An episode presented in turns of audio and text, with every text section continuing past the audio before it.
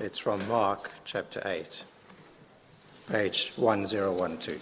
Mark chapter 8, page 1012. Short reading, verses 22 to 26.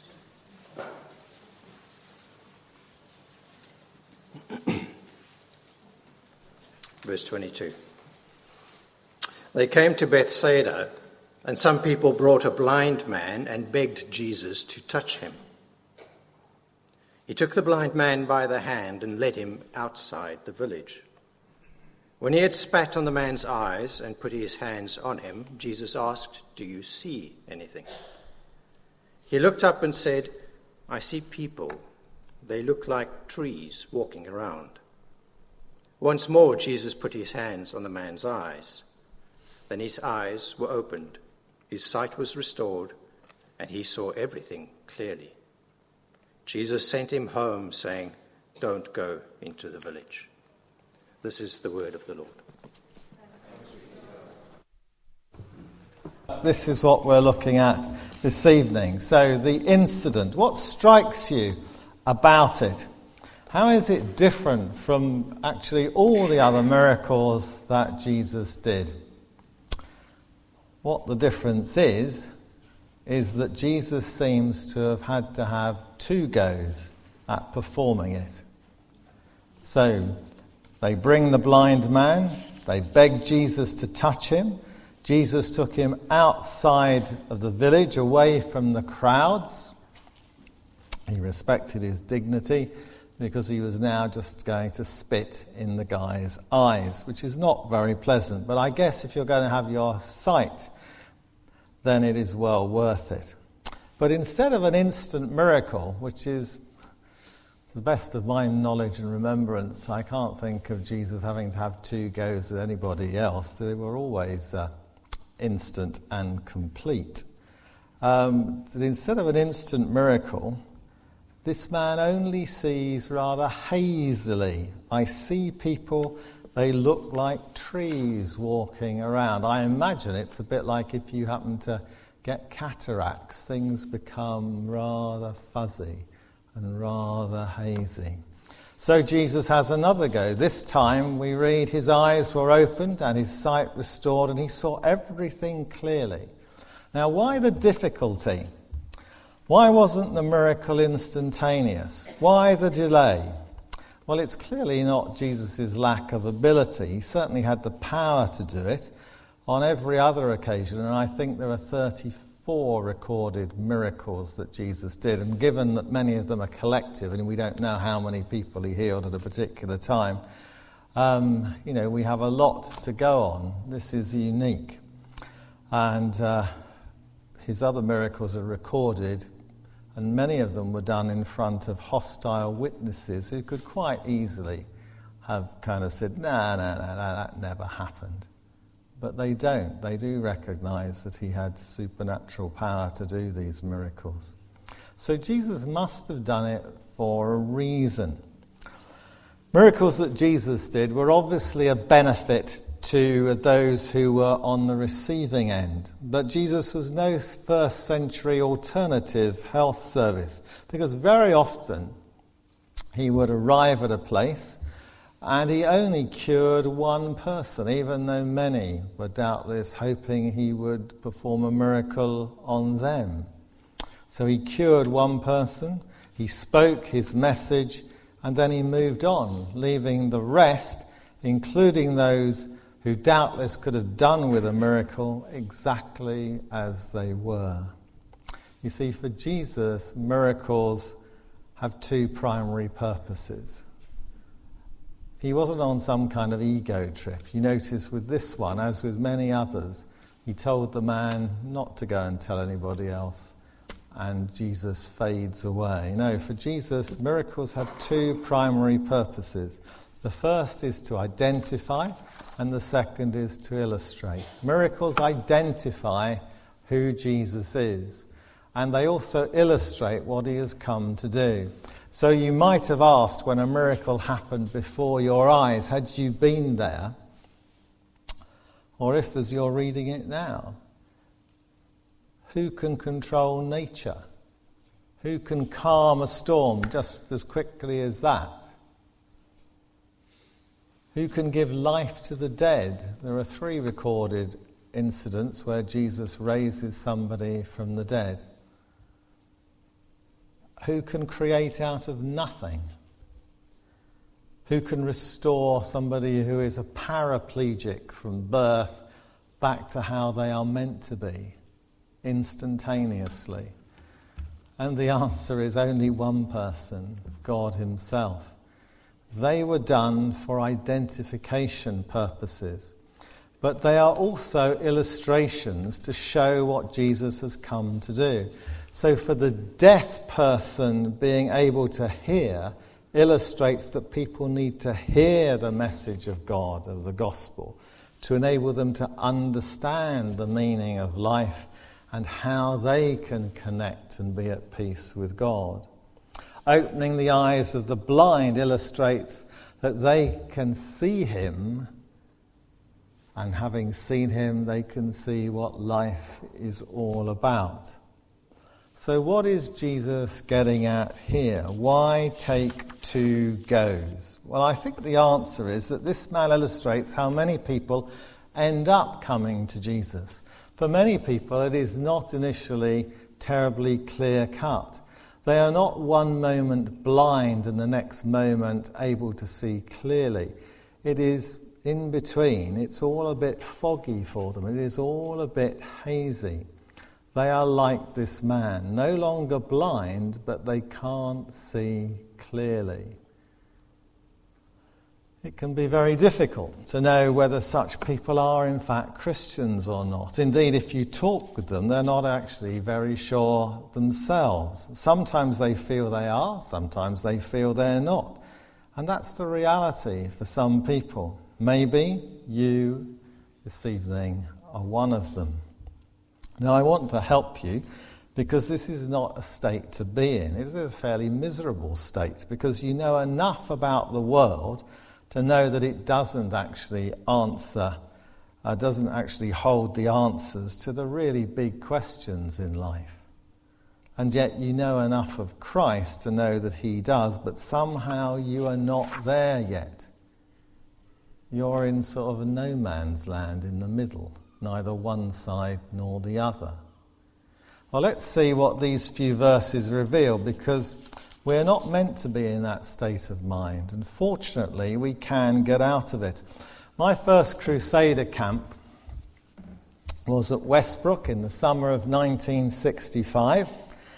The year Sir Winston Churchill died, I can remember on television, you know, his state funeral.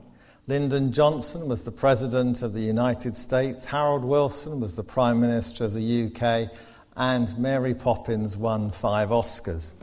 It was then that I either heard for the first time, or more likely it registered to me for the first time, that Jesus was for real, that he was God, and I should align myself with him and seek his forgiveness and invite him into residence in my life. But I held back. Thinking back, that was mainly for volitional reasons. I was concerned what my friends would think if I got religion or became a Christian. And so for a whole year, I was in the state that I've just described. I knew it was true, but I hadn't committed myself. It was a foggy time. In the following year, again at Westbrook, 1966, when the Beatles' Yellow Submarine was number one, and England won the World Cup 4 2 at Wembley. And actually, only last week, when I was trying to clear out part of my garage, I found the World Cup final programme from 1966. Unfortunately, the front page was torn off, but it was still there, so I don't suppose it would get me more than a fiver. But uh, it was then, in 1966, on what was a Crusader camp, now Urban Saints, that I handed my life over to him. Well, notice, first of all, then, that this man begins to see, but it is hazy And there are many who are rightly dissatisfied with life and they get restless and they lose interest in their job and they opt out and they go off to do something totally different. Merchant bankers go off to weave wool in Welsh hills, or glamorous models give it all up to look after stray cats.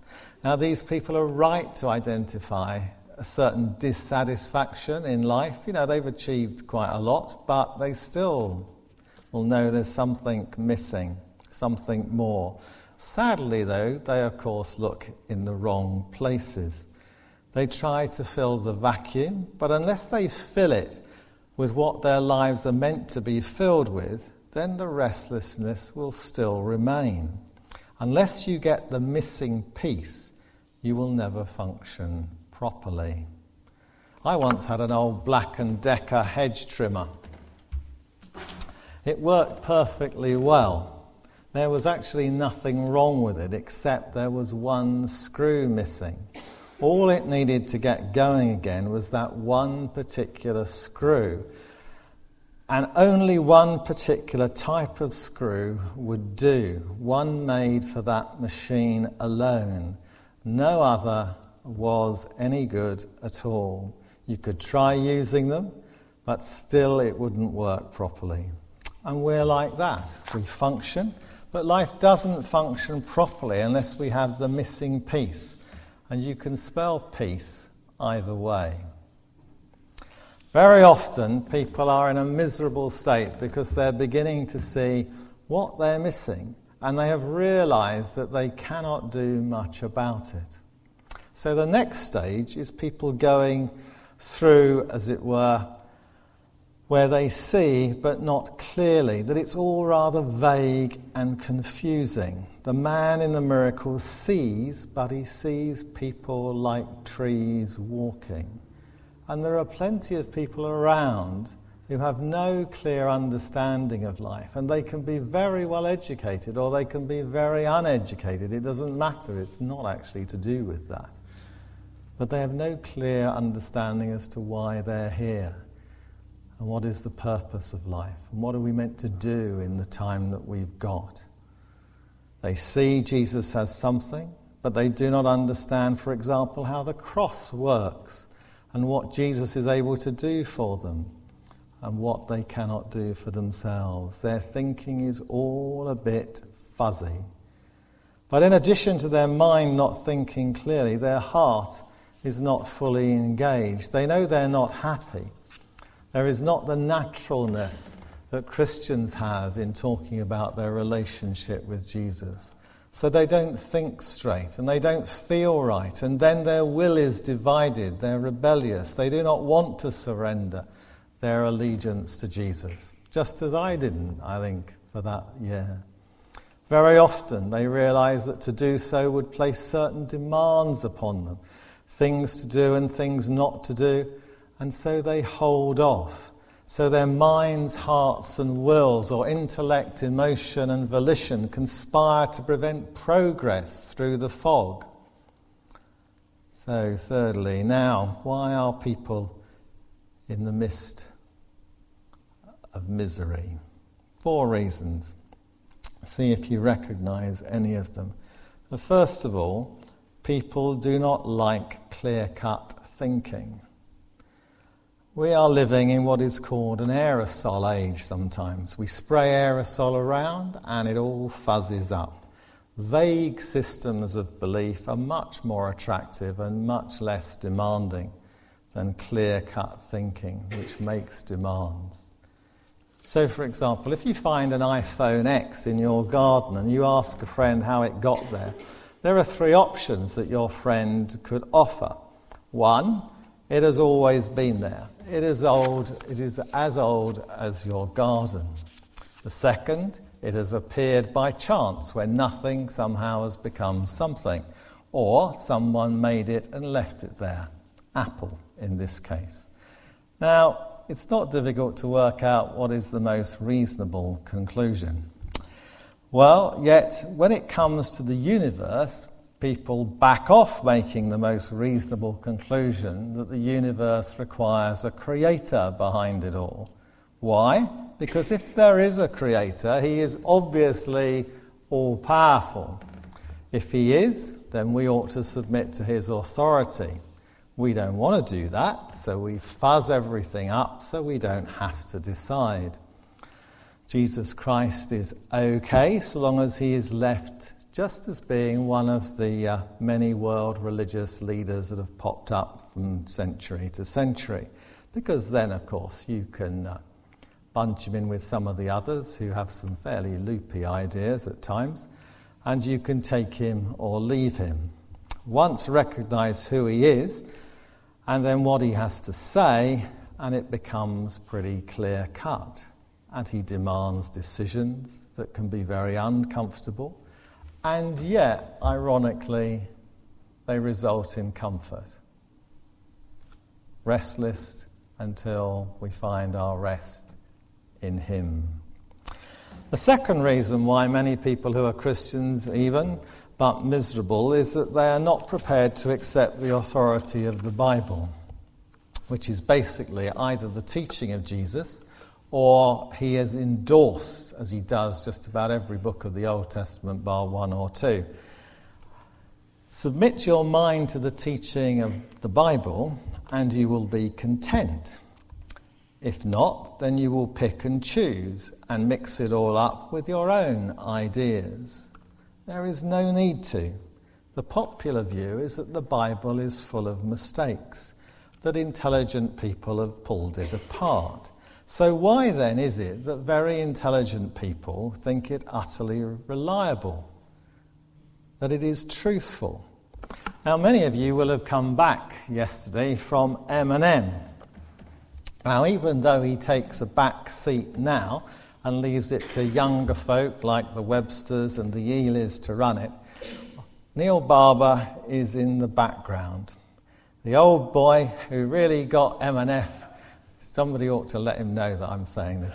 Um, that um, the old boy who really got M&M going uh, with his wife Sarah. And I can remember one of the first camps that Neil, when he was here, he worked for IBM and then he became our youth worker and then he got ordained and was a curate and then he's gone off to Derby. And I can remember one of the first, they were called Crusader camps then, later Urban Saints. And then they've morphed into M&M and Dorset Venture and things. And it turned out that uh, he'd met another guy there one of the other leaders who I'd been at university with. And I can remember this guy, Paul, becoming a Christian. He was a first year when I was a second year, back in 1974. And that particular year, his year group, 30 of the 90 in that year group at our college became Christians. Most of them were scientists. Quite a few of them were mathematicians, and some of those guys were brilliant. You know, you know when you're pretty kind of uh, Mickey Mouse in comparison. Not that I did maths, but, but um, I don't think I'd have got in the sixth form. But anyway, but um, they were. I can remember four of them brilliant enough to get first, and they're now professors of maths in different universities around the world. What they clearly were not are idiots. And I, they may even be rather kind of OCD. You need to be pretty precise to be a mathematician. I suspect there's only a handful of people in North Hampshire who have their brain power. Now, they all thought very clearly, and they concluded that it could be relied upon. And what that shows you is that it's not intelligence which makes you reject the authority of the Bible, it is will, pride. You don't want the consequences of adopting that position. There are others who remain in a spiritual malaise because they are more interested in how they feel than about the facts of Christianity. I once got into Pavarotti, you know, the Italian uh, opera singer, Luciano Pavarotti. I suspect a lot of people did because 20 years or so ago he sang the, uh, the particular signature tune to the World Cup. I used to play Pavarotti at full volume as I drove around Basingstoke in the car. And I felt really good about singing along with Luciano Pavarotti, really. I mean, it's wonderful. Now, when we used to go camping in France as a family in the summer, there was one. I, I, I also would at times sing along with Pavarotti, and uh, till I couldn't find the tape, and they said, "Oh, it must have been lost." My children and wife said, but actually they had hidden it. The rotters, you know. I got my revenge. I played Aqua and sung along with "I'm a Barbie Girl," etc. Really. anyway, um, but you know, although sometimes when I go to the cathedral, I, I, as an honorary canon, where my stall is, I stand immediately behind the kind of lead tenor in the choir. See, so when we stand up, I have that delusion that I'm actually contributing to the choir, which of course I'm not. Anyway, back to Pavarotti. The whole experience of singing with him is, uh, is great, but it is superficial. It is merely mood. He was singing in Italian, and I was sort of joining along. After all, we recognized the Cornetto advert that uh, he sang to. And the only Italian I know is uh, Non Parlo l'Italiano, which is, uh, I'll leave you to work that out, it's pretty obvious. And uh, that can happen, of course, with Christian hymns and songs. The tune lifts us up but if it is only the tune, then it is ephemeral. It will not last, just as my experiences with Pavarotti would just come and then evaporate.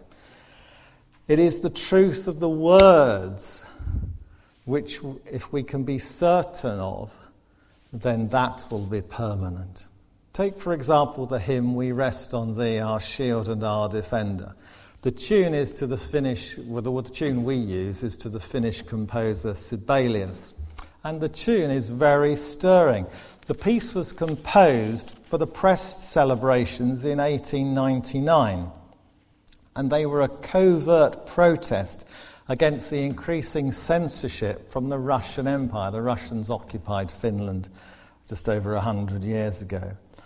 And this particular, the last piece, Finlandia as it's called, was the last of seven pieces performed as an accompaniment to a tableau depicting episodes from Finnish history. And Finlandia, the last section, represents the future hoped for overthrow of the Russians who occupied Finland. It is a very popular tune in Finland today and nationalistic lyrics have been written to accompany it. And it is doubtless very stirring for their sense of national identity. In the UK, we have adopted the tune to use with Edith Cherry's hymn, We Rest on Thee, Our Shield and Our Defender. The music on its own may psych us up to feel good, but it will be fleeting if that's all it is. The words, the truth about Christ, is what makes the difference between a depressed and a joyful Christian, particularly as was the case of John Ellison in these last two or three weeks. The prospect of knowing that you're going to die soon and the prospect that you will meet with Christ. When passing through the gates of pearly splendour, victors we rest with thee through endless days. You need to know the truth of those words, not just the stirring tune. It is the words, the truth, that are the real comfort to the soul at such times. The fourth reason for this spiritual depression, which takes hold of people, is that once they get into the Christian teaching, they are not systematic. They do it all in the wrong order. For example, you will never make head nor tail of the cross the doctrine of the atonement unless you first understand and recognize Christ's diagnosis of human nature. If you don't reckon that man in his fallen state is totally unacceptable to God, then the cross will remain a mystery to you. You will not see any reason for it. Or take living the Christian life called sanctification. If you are into that before you understand the doctrine of justification, how you are put right with God, then, will you, then you will come up with the wrong conclusion. You will want to know what to do as a Christian before you know how to become one. Christianity will be to you a set of rules which you will try to live up to. You will then realize that you can't. You will get down. Both of those problems arise because we just won't think things through. What we all need is greater honesty and greater clarity. So if you are thinking about the Christian faith and you're beginning to realize it's true and it's what you need, then don't make a decision too soon. Think it all out first. Weigh the cost. If you profess to be a Christian, don't claim to have seen more than you have. If you don't, ask. If you don't understand something, ask. We will try and clear things up for you. The way to have that natural wholeheartedness of faith which many professing Christians do find elusive, is simply to submit all of ourselves, our mind, our heart, and our will to the Lord Jesus Christ, revealed in the Scriptures, and we will have the kind of positive faith that we are meant to have, with an end to doubts and uncertainties that go to create a very unsatisfactory state of mind. Let us pray.